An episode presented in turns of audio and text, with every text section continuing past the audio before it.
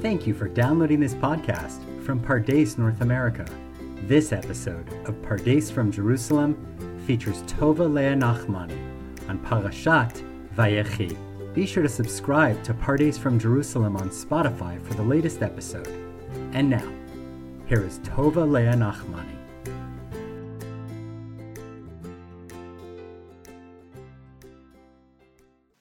Parashat Vayechi, the blessings of rebuke. There are things that we have to hear, and there's things we have to say. Think of a time you heard words of criticism about yourself. What did that person claim you did wrong? Now think back to those moments when you heard that critique, and how did you receive it? I know that my own instinctive response is defense. Even if I don't respond out loud to the person who criticized me, and even if the critique is minor, my inner voice usually kicks in with a rebound sounding something like this How can you fault me for not spending enough time with you?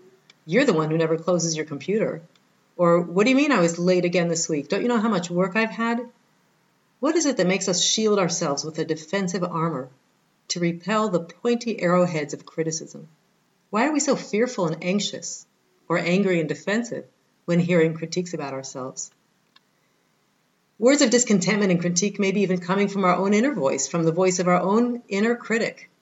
Instead of allowing that inner voice to pull us down, what would it take for us to say, hey, thank you, I'll take that to heart and make a change in myself?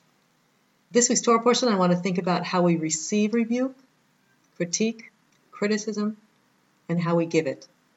And we're going to learn from Yaakov a few life changing lessons about that.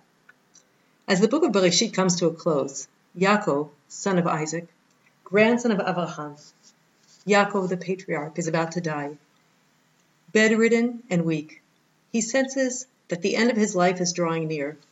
Yaakov summons Yosef, and soon after he gathers all twelve of his sons to give them each a unique and individualized blessing, parting words before he dies. Yaakov does in fact bless some of his sons, especially Yosef and Yehudah. He bestows upon them words of praise and promotions of responsibility and leadership. But for some of his other sons, especially Reuven, Shimon, and Levi, Yaakov blesses them with none other than words of criticism, with words of admonishing. To Reuven, Yaakov says with reproach, You are my firstborn. You have the strength to be a leader, but you will not be. For you are pachas kamaim, you're free flowing like water. You are impetuous. You act before you think. Yaakov is relating to Reuben's chutzpahdik act of meddling with his father's marital affairs in Bereshit chapter 35, if you want to look that up. To Shimon and Levi, Yaakov gives reprimands. He says to them, Your zealousness led you to extreme acts of violence. When you settle in the land, you must be divided and spread out. Yaakov is, of course, relating to the violent response of Shimon and Levi when they killed the men of the town of Shechem for failing to prevent a leader in their community from sexually abusing their sister, Dinah. This is in Bereshit chapter 37.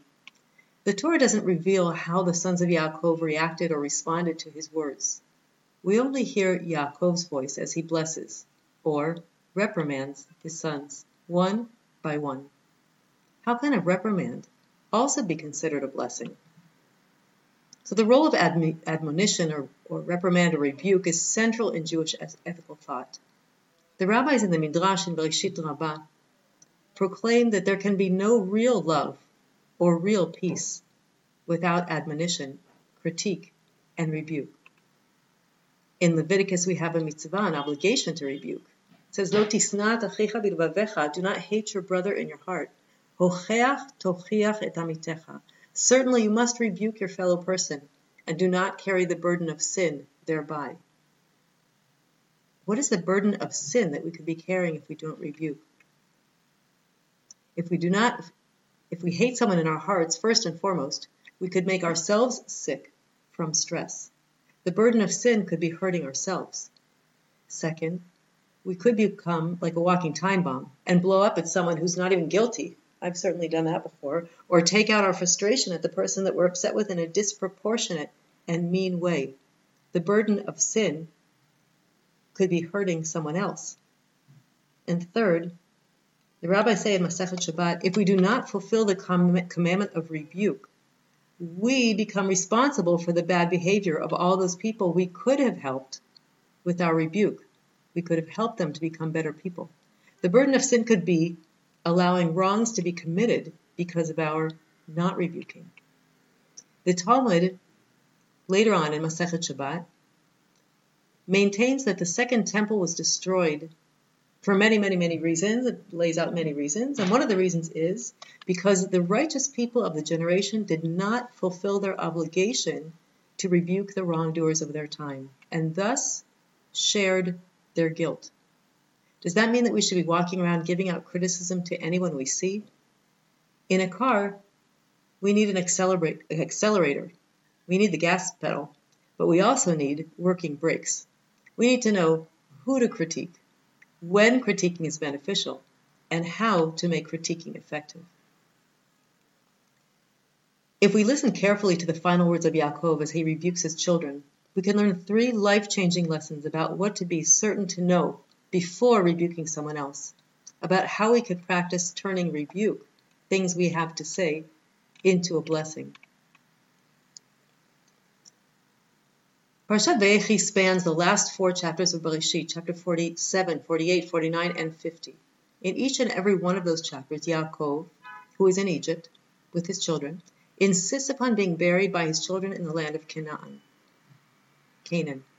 In fact, the Hebrew word kever, which as a verb means to bury, likbo, and as a noun means a burial plot, is repeated by my count at least 18 times in our Torah portion. 18 times, which perhaps makes it, which I think does make it, the central theme of Parshat Vayechi.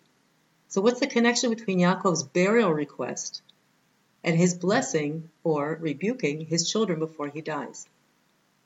In chapter 47 of Bereshit, Yaakov summons his son, Yosef, to make a special request of him.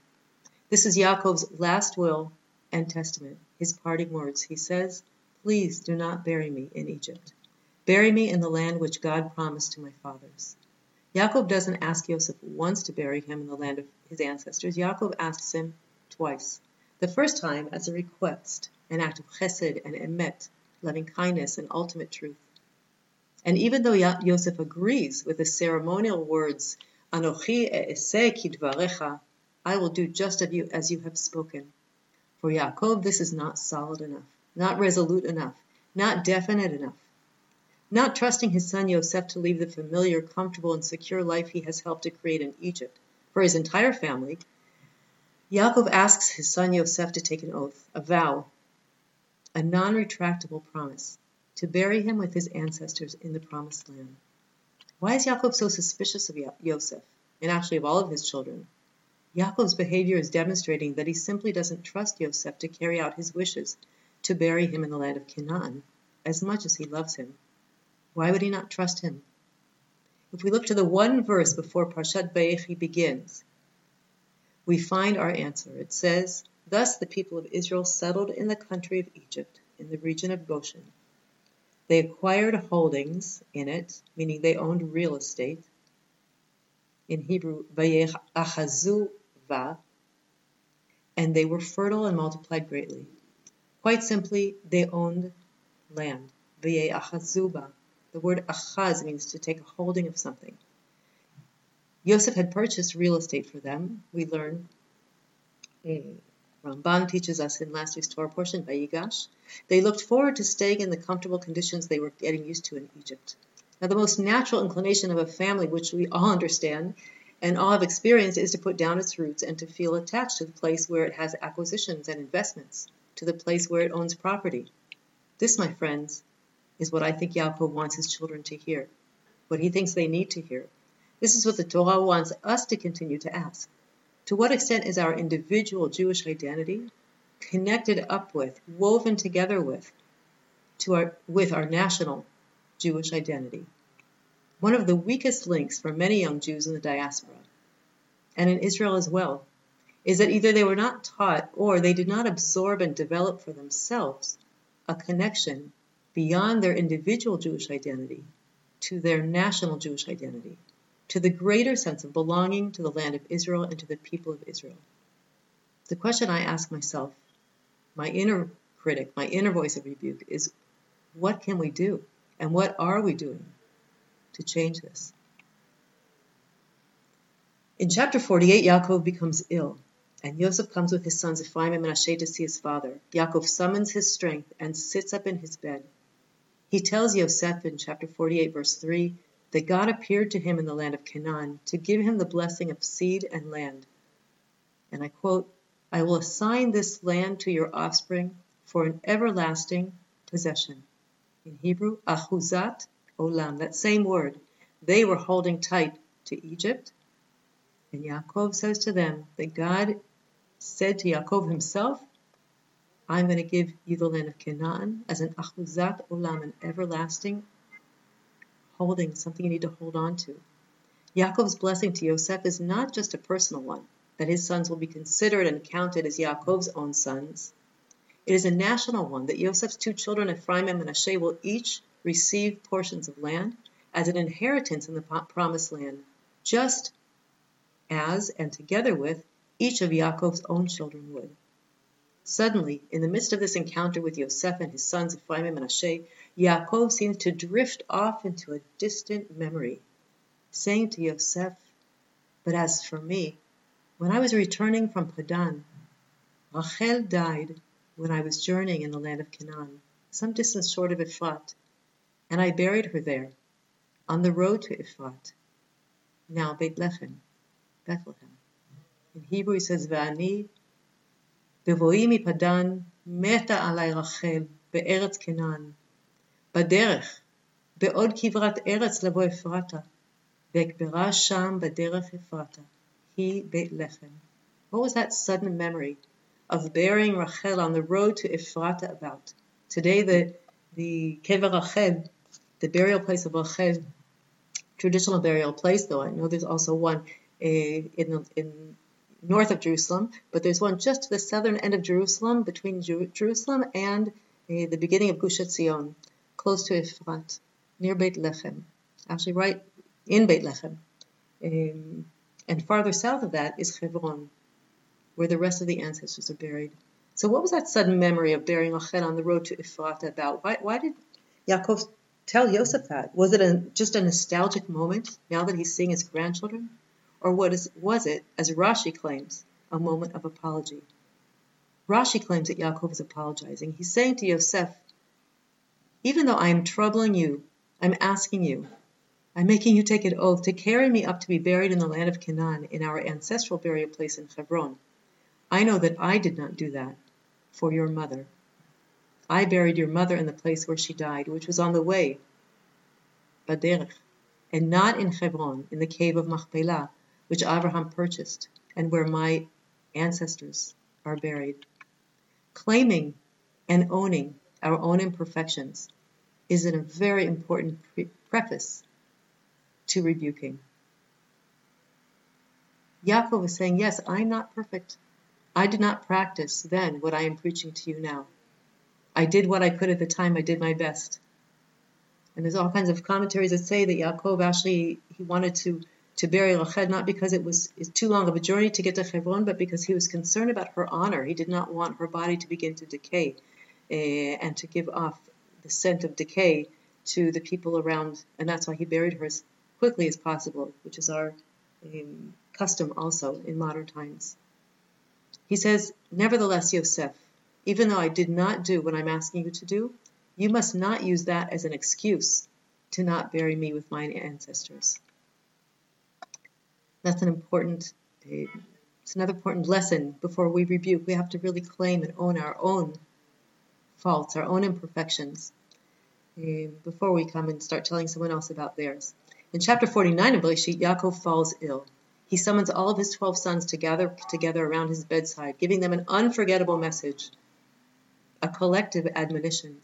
Even though he blesses each one of them individually, he then says to them at the end, Don't leave me in Egypt. Don't leave me in Egypt. Bury me with my ancestors. In chapter 50, the end of, and, and there, sorry, in chapter 49 also, there we also have, in each of the chapters, we have this word achuzah, achuzat kever. Bury me with my ancestors, where Abraham purchased, purchased the burial site as an achuzat kever, a holding, a land holding. In chapter 50, Yaakov is in fact buried, buried by his children in the promised land, in the burial place of his ancestors. And for the fourth time in our Torah portion, we have the word achuzat kever, a burial place which is a holding. While I was working on this podcast, someone in my family criticized me of something that I took great offense to. It was a perfect test of teaching Torah, not in order to convey information, but as I really try to do in order to evoke transformation, first and foremost in myself. So before responding to the person who offended me, I turned to Yaakov's rebuke to remind myself how to critique the people that I care about. Three ideas that I'm taking from Yaakov, three critical, critical um, steps to take in the process before rebuking. Number one, to ask myself, what? What do I want to see? What is my positive aim for the person who is being difficult or for my relationship with them? Not only what do I not want them to see, what do I want them to stop doing, but what is my positive aim? For Yaakov, he wanted to be sure that they remember their divine calling to live as a nation in the promised land. Why? He doesn't say. He never says why. Perhaps it is to fulfill the divine directive, decree, to become a catalyst for change. That's what Avram says. That's what God says to Abraham. When he tells Abraham, Lech lecha, he says, baracha, be a catalyst, be a blessing, be a catalyst for change. One on one, a Jew could do that anywhere in the world, but it takes a nation in order to impact other nations. Also, Yaakov wants his children to live together with all their differences, with all their machlokot, with all their disagreements, to build one nation under God, indivisible, with liberty and justice for all. Familiar? Yes. Yaakov was saying to his children, You may be living your individual dream here in Egypt, but we are meant to build something together in the land of our ancestors. Number two, when? Timing is critical. Our natural inclination is to tell a person off or to rebuke them in the heat of a conflict with them, right then and there, or when we see them doing something that upsets us. But the best time, and really the only time, a person will have the capacity to hear critique is in a moment of confidence, when they feel confident about themselves, or in a moment of closeness, when they feel close to us, when they won't take my critique as an attack on them. For Yaakov, he waits for the ultimate moment of closeness. He waits until the end of his life. That is quite extreme. But it gives us pause to consider our own timing when there are things we feel we have to say.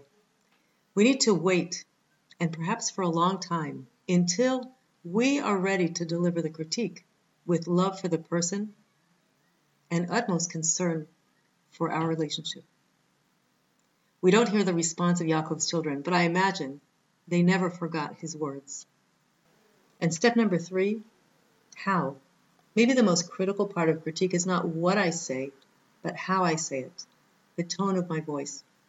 Though Yaakov says some pretty harsh things to his sons, things they have to hear, his being weak and ill and elderly makes me imagine that he delivered his blessings of rebuke in a loving whisper and that the sons had to lean in in order to hear him. Yaakov's request to be buried in the land of Canaan is his most important and final wish. And while the blessing of each of his sons seems to be the main focus of this week's Torah portion, it is really only a sub-theme. The real theme of the entire parsha is Yaakov's insistence to be buried in the land of, their, of his ancestors, in the land promised to them by God. By burying him there, he's making a statement. This is where I belong, and this is where we all, as a family, will be charged with creating a national home for our people.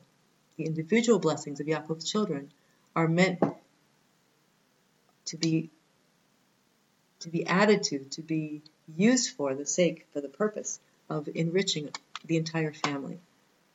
Chapter 50, Yaakov dies. His sons do as he instructs them. They carry his bones up from Egypt and bury him in the cave of Machpelah, which Avram had bought. And again there we have the word achuzat kever. I could end here, but I have to share one last piece of wisdom that was evoked for me by our Torah portion. Is that we all need to know not only when to rebuke and how to rebuke, we need to know when not to rebuke. The Torah ends with an exquisite and dramatic moment. Yosef's brothers express their fear of Yosef now that their father is dead. Perfect moment for Yosef to take revenge or at least rebuke. Yosef could have told them off for all the humiliation and tragedy they caused him by plotting to kill him, by stripping him from his coat, by throwing him mercilessly into the pit, for selling him, for forcing him out of the family, for making him estranged from his father, for causing his father endless grief. And in the end, after putting them through the trials and tribulations of confronting their horrible treatment of him, which was not revenge, but rather an opportunity de- for them to demonstrate their tshuva in the last two weeks of our Torah portions. Yosef chooses now to move forward, to see the good, even the hand of God in all that transpired. Even in a situation where Yosef was wronged, he chose to look ahead at where it has brought him, and to even thank God, knowing that even the bad can be a catalyst for growth if we choose. That family rift was mended by the attitude of one person, the person who chose not to rebuke. When might we choose not to rebuke someone? Can rebuke be justified if it's just to let off steam? Is rebuke a catharsis? Or is it meant to be a catalyst? In the Hasidic writing of the Baal Shem Tov, he says, when you see problems in someone else, you should know that you have shemetz minehu, you have, you have an aspect of that. You have a bit of that in yourself. Not only because you can only fix yourself, really, I can only fix myself, but because that's really the ultimate way of healing my own soul. And by that, I can have a greater impact on the people around me. Joseph's last words to his brothers in chapter 50 are God will bring you up from this land in Egypt, to the land he promised us. Now completely on board with his father's wishes, Yosef makes his brothers take an oath to carry up his bones after he dies. Yosef dies at the age of 110. It says in the Torah he is embalmed and placed in a coffin, but not buried, I'm adding, in Egypt. There are things we have to hear, and there are things we have to say. Shabbat Shalom. Thanks again for downloading this podcast, a production of Pardes North America. If you liked what you just heard, please give us a five star review wherever you download your podcast. Be sure to follow us on Spotify for the latest episode of Pardes from Jerusalem or by visiting elmad.pardes.org. Tune in next week as Rabbi Dr. Meesh Hammer Kossoy teaches on Parashat Shmot. Thanks for listening.